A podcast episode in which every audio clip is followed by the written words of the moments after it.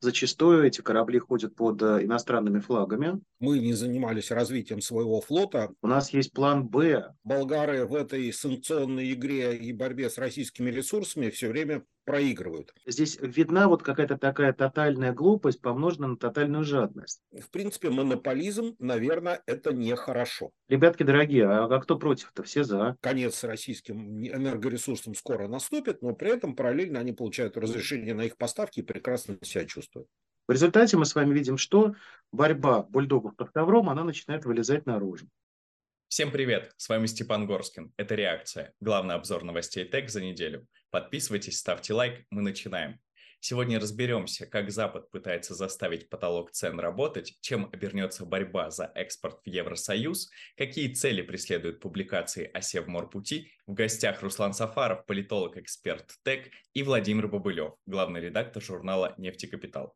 Руслан, Владимир, здравствуйте. Добрый день. Степан, Владимир, приветствую. Запад по-прежнему питает надежды, что потолок цен э, будет работать и придумывает новые способы. Рейтерс сообщает, что Еврокомиссия предлагает ввести запрет на продажу танкеров для перевозки сырой нефти и нефтепродуктов в Россию, чтобы помешать развитию теневого флота. Не слишком ли поздно ввели эту инициативу? Эксперты считают, что у России достаточно танкеров. Вот, например, Всемирный банк оценивает теневой танкерный флот в 600 единиц. Еврочиновники тоже наверняка в курсе. Тогда зачем выносить на обсуждение бесплодные инициативы? Руслан. Ну, во-первых, э, не такая уж это бесплодная инициатива, на мой взгляд, э, потому что э, у нас, к сожалению, есть очень большая проблема, связанная с тем, что мы последние лет 20, мягко говоря, очень неплотно занимались вопросами судостроения, в том числе и танкерного судостроения. Поэтому, конечно, какой-то флот сейчас удалось э, приобрести, но зачастую эти корабли ходят под иностранными флагами. Я напомню, что э, первые американские санкции против кораблей, это, собственно, касалось против танкеров, это касалось танкеров, которые ходили там под условным там либерийским флагом и так далее. Здесь как раз-таки у западников появляется определенная возможность ловить за руку э, компании, которые занимаются вот этой перевозкой. Это раз. Второе, соответственно, для этих компаний, которые занимаются перевозками, подобного рода санкции очень опасны с точки зрения того, что им могут запретить вообще всему флоту заходить в те или иные порты. Вот тогда для них могут быть существенные э, убытки. То есть здесь, скорее всего, расчет э, наших э, европейских и американских контрагентов именно на эту историю. А второй элемент, который здесь тоже не менее важен, на мой взгляд, это, конечно, а, сама появившаяся за последние полтора года логика санкционных пакетов, которая присутствует в головах еврочиновников прежде всего. А, это, конечно, сама идея, что мы не останавливаемся, мы любыми усилиями, любыми, любыми возможными, так сказать, силами будем вводить новые новые пакеты санкций, изыскивать новые новые какие-то варианты, чтобы уколоть Россию. Здесь это один из этих вариантов. Еще раз говорю, основная проблема заключается заключается в том, что мы очень, скажем так, а, ну, медленно занимались развитием российского судостроительного направления. Вот это для нас сейчас может быть а, серьезной проблемой. Владимир, давайте рассмотрим сценарий, что флота России не хватает, запрет ввели. Какие у нас есть варианты и действительно ли эта инициатива будет способствовать соблюдению ценового потолка? Дело в том, что европейские чиновники, но и американские тоже действительно последнее время в том, что касается санкций, делают, действуют по принципу, по-моему, так говорил Станиславский, не стойте покойниками, делайте жесты. То есть в любом случае на эту меру никто не рассчитывает как на одну единственную эффективную меру ограничения экспорта российской нефти или, по крайней мере, соблюдения ценового потолка, но тем не менее, безусловно, жизнь, э, как справедливо заметил Руслан, это нам осложнит. С одной стороны, у России действительно накоплен довольно большой теневой флот, но в данном случае, если не рассматривать количество, а переходить к качеству, то мы видим, что проблема, безусловно, есть, потому что существенная часть этих судов, она достаточно старая. А, соответственно, перегрузки, там, заходы в какие-то порты для ряда этих судов будут а, запрещены или ограничены просто в силу того, что на такие суда в достаточно верхнем состоянии просто трудно будет получить необходимые документы. Соответственно, а, опять же, действительно, и это факт, а, мы не занимались развитием своего флота, и создание этого теневого флота, это была такая своего рода антисанкционная импровизация, которая, безусловно, имеет свои плюсы. Да, флот есть, да, он возит, но вот из минусов это, соответственно, то, что флот не наш, что он а, нами не управляется, что суда старые, и, соответственно, как бы рассчитывать на этот флот как на такую вот прям стабильную величину достаточно сложно. Соответственно, то, что было проделано с греческими судами, это, безусловно, проблема. Ну, собственно говоря, как мы видим последние там, два года, эта ситуация происходит вот как раз по принципу, скажем, развития вооружений. То есть создается какое-то вооружение, а, противная сторона ищет от него какую-то защиту и так далее, и до бесконечности. Соответственно, вот этот такой шахматный ход достаточно удачный. Другое дело, что является ли он, а, скажем, а, там, критическим, который приведет к мату, ну, наверное, вряд ли, потому что так или иначе а, ведется поиск вариантов а, обхода а, этих санкций, в том числе и этих ограничений. И, кстати, напомню, что греческие компании, греческие судовладельцы в последний год разместили достаточно большое количество заказов на китайских и корейских верфях по постройке танкеров и газовозов. Поэтому все, я думаю, воспринимают эту ситуацию как такую своего рода оперативно-тактическую, а, а в долгую, я думаю, что, скорее всего, а, варианты обхода и этих ограничений тоже так или иначе будут найдены. Вот хуситы у африканского рога атакуют танкеры. Не станет ли это поводом для США начать патрулирование с досмотром? И не получится ли так, что за любым экстремизмом будет стоять ЦРУ? Руслан. Ну, на самом деле Соединенные Штаты еще со времен сомалийских пиратов там присутствуют. Во-первых, есть база американцев в Джибути, это на другом берегу, собственно говоря, от Йемена. А, поэтому американцы там как были, так и есть. Там, кстати говоря, китайцы есть. Что касается хуситов и их эм, атак на эм, танкеры, здесь вопрос заключается в том, что, насколько я знаю, заявление руководства э, хуситов, там идея заключалась в том, чтобы атаковать прежде всего э, корабли, связанные с Израилем, то есть либо с израильскими компаниями, израильскими владельцами и так далее. Они там активно пытаются Израилю войну объявить, что понятно, потому что хуситы это одна из, так сказать, иранских прокси в регионе, расположенная вот в Йемене. А что касается американцев, да, могут, в принципе, здесь попытаться усилить на контроль военная, военно-морская группировка Соединенных Штатов и на Красном море, и в Персидском заливе сейчас увеличена. А, поэтому здесь, в принципе, даже есть а, кем работать. Другое дело, что насколько Соединенные Штаты сейчас пойдут на какой-то рискованный такой достаточно шаг и, например, начнут там останавливать, я не знаю, российские корабли, например, да, проходящие через Баб-Аль-Мандебский пролив, или останавливать там условно китайские корабли. Насколько они готовы вот к таким масштабным действиям? А то, что они могут останавливать там хуситов, вы знаете, последние военные конфликты, которые мы наблюдали, они показывают, что вот этот большой и достаточно серьезный э, флот, классический военно-морской флот, э, он стал достаточно уязвим, потому что появляется какая-нибудь беспилотная там лодка размером, так сказать, с рыбацкую, да, начиненная взрывчаткой. И это становится проблемой для целого эсминца, условно говоря. Поэтому насколько здесь американцы будут, так сказать, э, полномасштабно работать, вопрос. Другое дело, что сейчас э, встанет, встанет еще один момент, на этом буду уже завершать, встанет еще один момент, если хуситы действительно начнут как бы прерывать поставки там нефти, как-то атаковать танкеры, еще что-то в этом роде, я в это, честно говоря, не очень сильно верю. Но предположим. А, то здесь стоит вопрос очень интересный. Кому обратятся аравийские а, монархии, персидские монархии, монархии Персидского залива в этой ситуации? Потому что а, для них это будет уже существенный, так сказать, потенциальный урон. И вот здесь вот самое интересное, что будут ли они сейчас идти с этим на поклон к американцам и просить, ребят, нам надо защиты. Либо они пойдут к России и Китаю.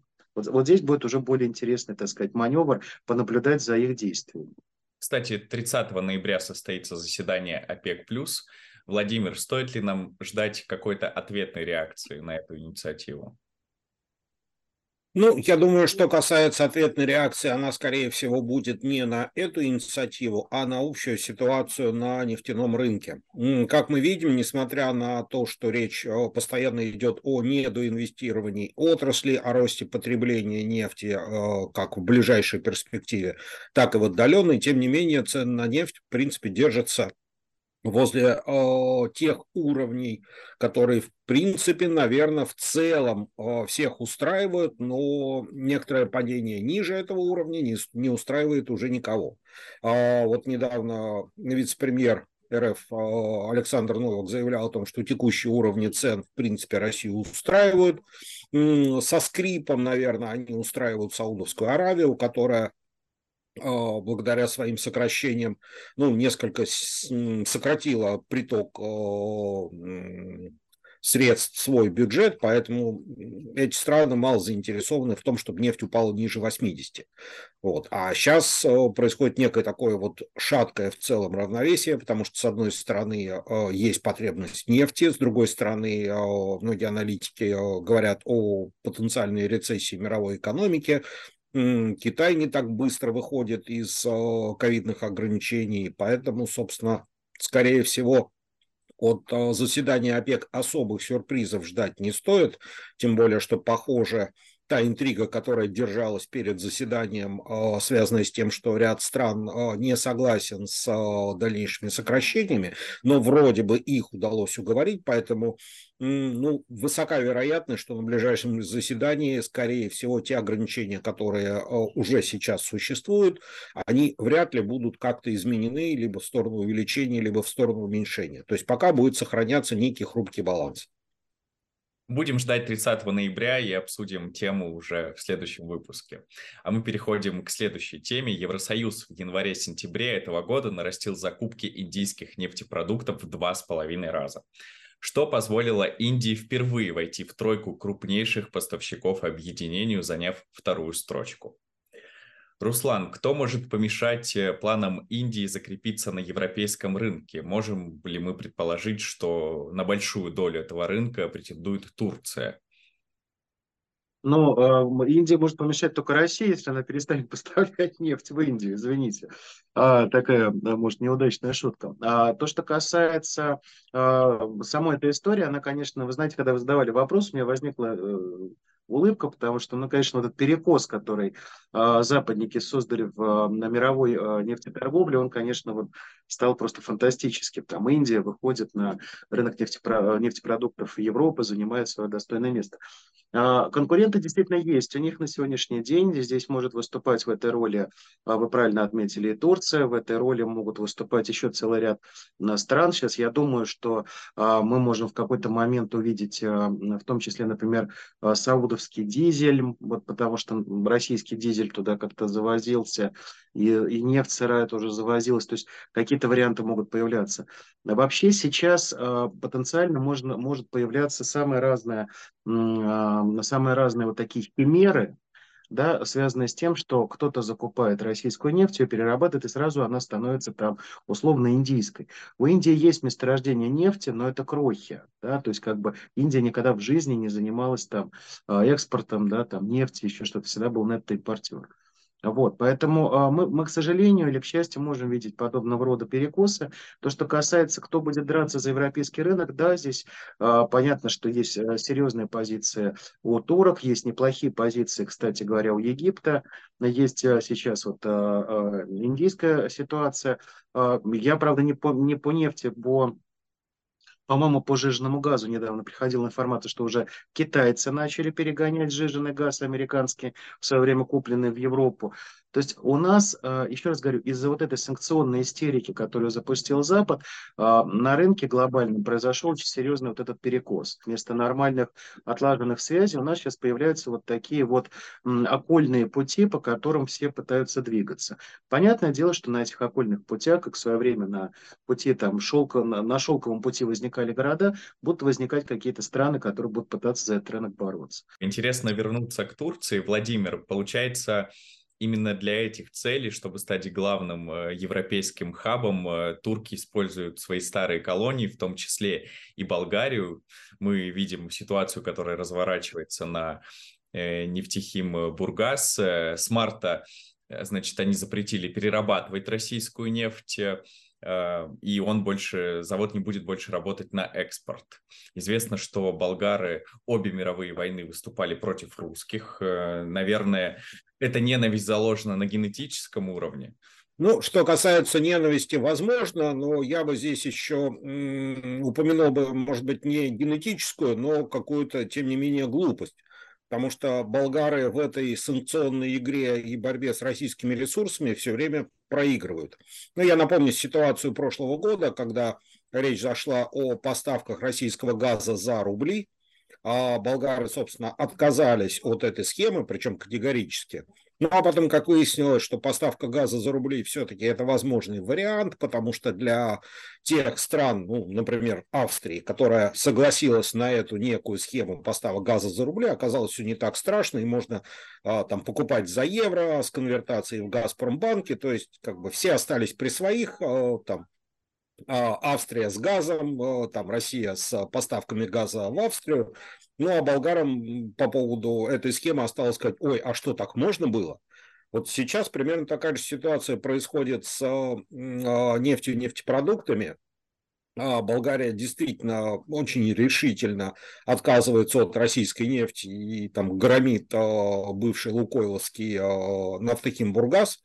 Другое дело, что это, скорее всего, не из-за того, что здесь каким-то образом влияет Турция. А скорее здесь колониализм не вот этот вот а, в традиционной его форме, а это колониализм своего рода такой политически ментальный. Скорее всего, Болгария отказывается не потому, что там, им каким-то образом эту мысль а, вкладывают в голову турецкие власти, а речь, скорее всего, идет, наверное, о каких-то идеологических поставках правильных мыслей и решений ну, больше из Вашингтона, чем из Стамбула. Потому что, кстати, вот другие страны, которые находятся недалеко от Болгарии, примерно в такой же зависимости от российских а, нефтепродуктов или нефти, как Чехия или Венгрия, а также Словакия, а, они последовательно запрашивают у ЕС разрешение на продление исключения на поставку российских нефтепродуктов, его получают, и при этом как бы сохраняют некое такое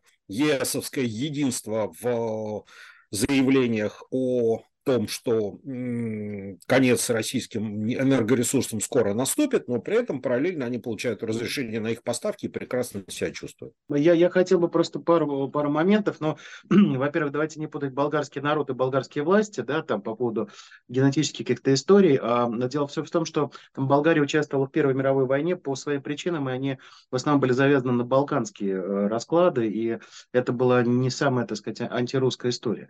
Болгарский народ в целом очень пророссийский, российский, и там постоянно проходят демонстрации в поддержку России и так далее.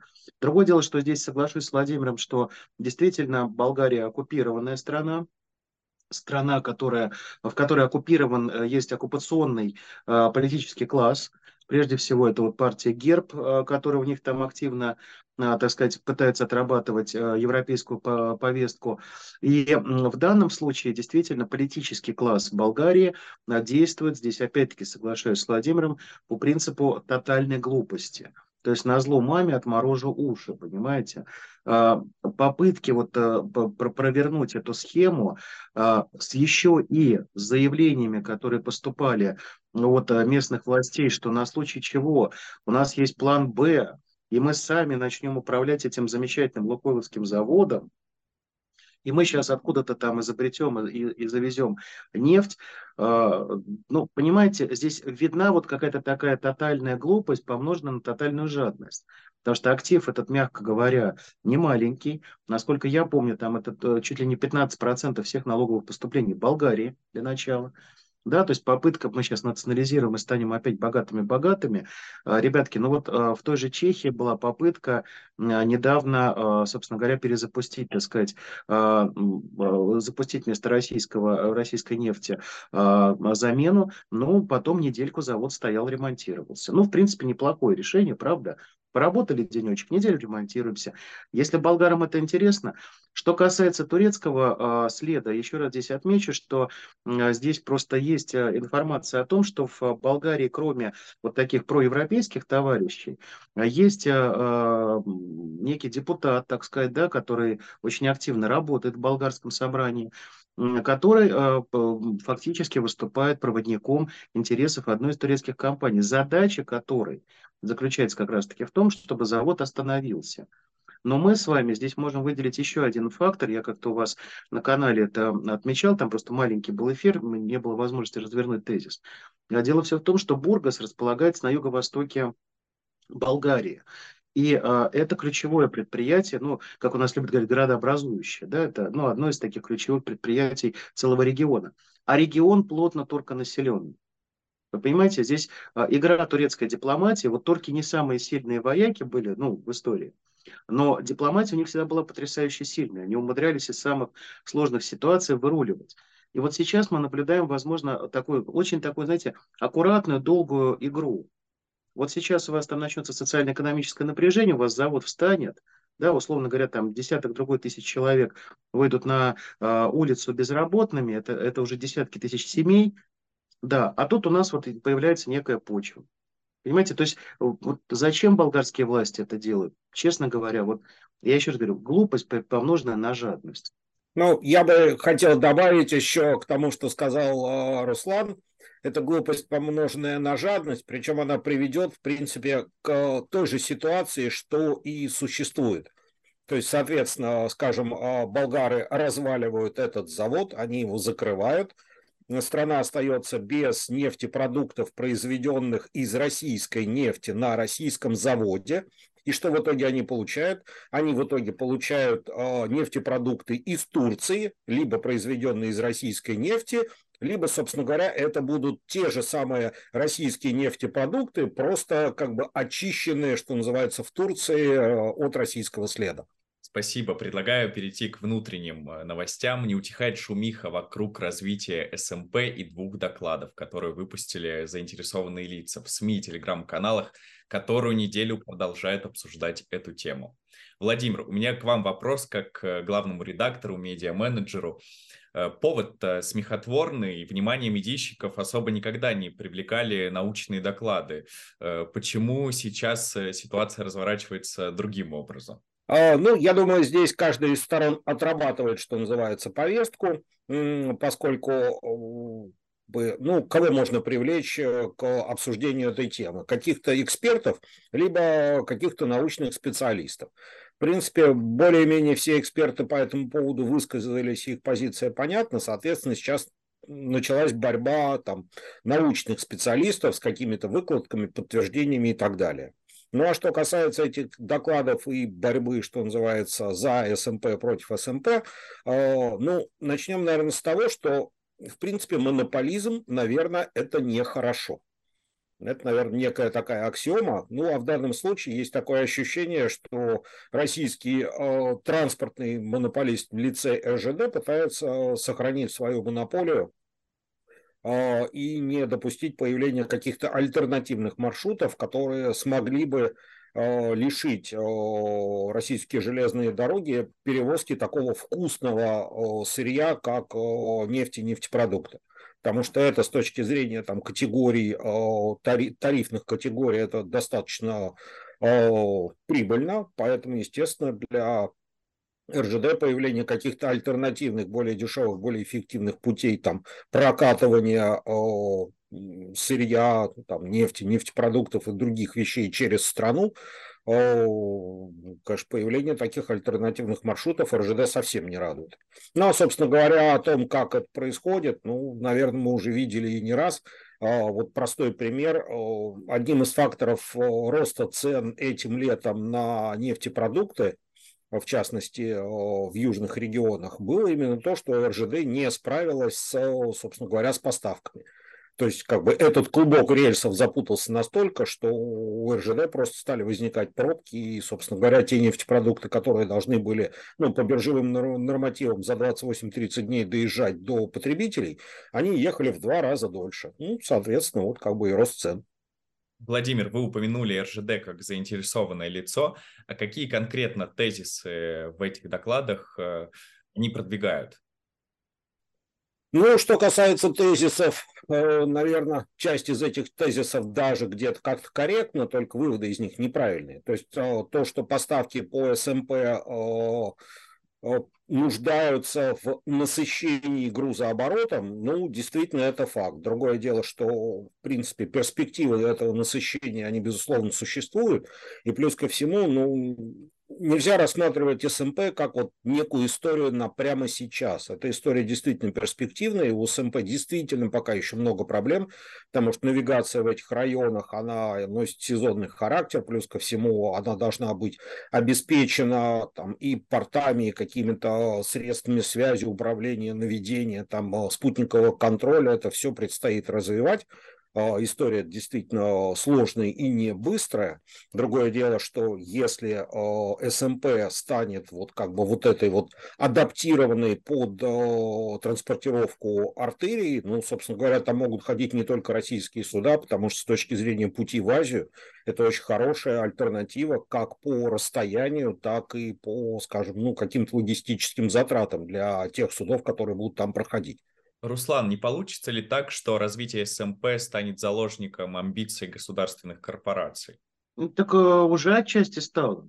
Так уже мы, собственно говоря, это и обсуждаем, потому что э, я, конечно, э, давайте так, э, поскольку это мы делаем публичное заявление, я абсолютно уверен, что оба докладчика, которые делали и так называемые петербургские, московские доклады, они делали это исключительно из своих, так сказать, соображений, э, идей там и так далее. Понятное дело, за ними никто не стоял, мы это сразу жестко, жестко обрисовываем, чтобы потом ко мне судебные иски не прилетели. Другое дело, что я, я прочитал оба доклада. Понимаете, в чем дело? Там, э, это знаете, как в, в старом анекдоте про Равина и двух спорящих. Вы оба правы, говорит Равин в конце. Они оба правы. Другое дело, что попытка обрисовать, с одной стороны, что вот обязательно надо, э, так сказать, опираться на железные дороги, э, так никто не спорит. Один из докладов, вот петербургский, по-моему, он выводит на как раз историю, что а вот было бы здорово опираться на железные дороги. Ребятки дорогие, а кто против-то? Все за. Вопрос заключается в том, что э, так вы развивайте. У нас про северный широтный ход мы разговариваем уже лет 10, наверное, не больше. Если не брать вообще еще сталинский период, когда эта, собственно, идея возникала. Баренц-Камур у нас куда-то пропал, Белкамур. Мы все ждем эти железные дороги. Вот мы сидим, прям ждем, а вот они скоро-скоро появятся, понимаете? А, Владимир абсолютно прав, что 22-23 год стали годом а, очень серьезной проверки для а, российских железных дорог. У нас резко сменился вектор, так сказать, движения грузов, и у нас и Трансип, и э, тот же самый БАМ, это, ну, это, это просто был кошмар какой-то. У меня есть несколько знакомых, которые там э, работают в э, логистических корпорациях, там люди вешались просто. Нам фактически сегодня нужен и Северный морской путь, и активное развитие железных дорог э, в этом регионе. А вот теперь, собственно, к вашему вопросу, теперь, когда мы понимаем, как картинка выглядит. И здесь появляется несколько игроков, Здесь у вас есть, с одной стороны, Росатом, который, естественно, Росатомфлот – это ключевая структура, которая должна и будет, я уверен, обеспечивать на Северный морской путь, потому что это атомные ледоколы и так далее. Это, это, их, это их сектор. С другой стороны, РЖД, и с третьей стороны, бюджет, в котором э, возможности на подобного рода далеко идущие, так сказать, инвестиции, да, долгосрочные инвестиции, сейчас уменьшается. В результате мы с вами видим, что борьба бульдогов под ковром, она начинает вылезать наружу. Появляются вот такие вот постоянные грызня. Нет вот это, нет вот то. А, ребятки дорогие, нужно и то, и другое. Там еще отмечается очень такая э, э, история, очень активно просто это выделяется, история с э, СПГ. И здесь явно какой-то есть вот такой э, камушек в огород э, компании «Новотек». Э, кто за этим мог стоять? Опять-таки мы подтверждаем, что авторы, они абсолютно независимые и честные люди. Вот. Но, в принципе, этот камушек, он может быть в интересах еще одной компании, которая тоже занимается газом, вот, и у которой есть проблемы с СПГ при этом. Да? Как называется компания? Вот Что-то я запамятовал. А я, с вашего позволения, озвучу, но, может быть, в плане, так сказать, э, не ситуации касательно доклада, а напомню один исторический момент. Буквально 2, 3, 4 года назад э, «Газпром» регулярно выступал с докладами, это звучало во многих выступлениях, в тезисах о том, что российский трубный газ не должен конкурировать с российским СПГ. И э, если эти два, так сказать, агрегатных состояния газа и способа их логистики конкурируют, то это очень плохо. Вот. А наиболее перспективным является именно трубный газ, потому что, ну, там дальше следовал целый список, потому что, вот, но общий вывод был такой, трубный газ э, это хорошо, а СПГ это от лукавого. И вот, собственно говоря, то, что мы имеем сейчас, потери европейского рынка, там, с хрустом, там, кровью и треском разворота этого газа на восток, а тем не менее, э, тот же самый Новотек э, продолжает поставлять СПГ на огромное число э, рынков, в том числе и европейских. Напомню, что там в Испании, например, российский СПГ чуть не лидер по объему поставок. И это работает. Поэтому в данном случае, еще раз повторюсь, наверное, монополизм – это не очень хорошо, поэтому в борьбе крупных монополий, ну, как-то вот не забывать об интересах, а, как вот Руслан справедливо сказал, и простых граждан, и компаний, и об интересах государства, ну, наверное, стоит. Сейчас интересная ситуация складывается. У нас э, Северный морской путь, он оживает. Он оживает не теми темпами, которые требовал президент, и справедливо требовал. Там, в 2024 году у нас 40 миллионов тонн должно было быть. Да? А там 23 год у нас приблизительно 34 будет. 35 было в 22 сейчас небольшое снижение. Понятное дело, что там очень существенный э, объем как раз-таки СПГ дает в, это, в этой схеме. Другое дело, что нам, конечно, мы опять возвращаемся к самой первой теме программы – флот. Вот эта история с судостроительным, э, судостроительной отраслью, которая у нас просела эти 20 лет, э, понимаете, не по вине судостроителей, просто денег на это не выделялось. У нас сейчас с этим очень большие проблемы. Да, мы гордимся, и мы искренне гордимся, что у нас самый большой танкерный флот, э, прошу прощения, самый большой ледокольный флот в мире. Но это надо постоянно модернизировать, это надо постоянно пополнять этот флот. Там ротацию надо производить кораблей. Понимаете, в чем дело? А перспективы этого направления очень серьезные очень серьезная. Другое дело, что там еще один геополитический аспект накладывается. Пока наши с вами а, корпоративные бульдоги там под ковром воюют, у нас же есть проблема, связанная с 12-мильной зоной, которая уже решается на уровне там МИДа и даже уже, я бы сказал, в последнее время Минобороны. Потому что заявления, которые поступают с Запада, что, ребятки, а это вообще все, вы знаете, такая зона, это такая зона, в которой, в принципе, все имеют право пребывать. Это, это, кстати, из Востока поступает от наших там китайских друзей, которые заявляют, не-не-нет, что вы, что вы, а мы тоже согласны. У нас есть проблема э, подписания договора по Баренцеву морю, которая произошла в э, президентство э, господина Медведева. Понимаете, когда мы, так сказать, да, штокманское месторождение, так сказать, там удалось все это со Статоилом в итоге поделить, но, ребятки, мы немножко так, несколько миллионов квадратных миль извините, потеряли, да, мне скажут, ну, это морское пространство, ну, ребят, это все-таки э, с 26 -го года у нас был сектор, мы контролировали огромный сектор, и никто, в принципе, вопросов не задавал, ни американцы, ни канадцы, ни тем более там, при всем уважении, там, как Исландия, да. Сейчас вот это ключевая проблема, потому что в этом регионе, э, в российском вот этом секторе, давайте так это назовем, вот как был советский сектор, он, он российским и стал, то что, так сказать, от Рыбачьего до Уэлена, там 20-30 а, триллионов долларов ресурсов лежит. Перевожу, давайте, мы, мы люди патриотические, это а, 2-3 тысячи триллионов рублей. У нас бюджет Российской Федерации на будущий год, по-моему, 30 триллионов. Там лежат 2-3 тысячи триллионов. И а, сегодня мы не имеем просто морального права этот, эту, историю потерять. Тем более мы не имеем права потерять а, вот эту зону морскую, в которой будет располагаться Северный морской путь. Руслан, Владимир, спасибо за интересную беседу. Мы обсудили главные новости ТЭК за неделю. Подписывайтесь на наш канал, ставьте лайки и делитесь мнением в комментариях. Увидимся в следующем выпуске.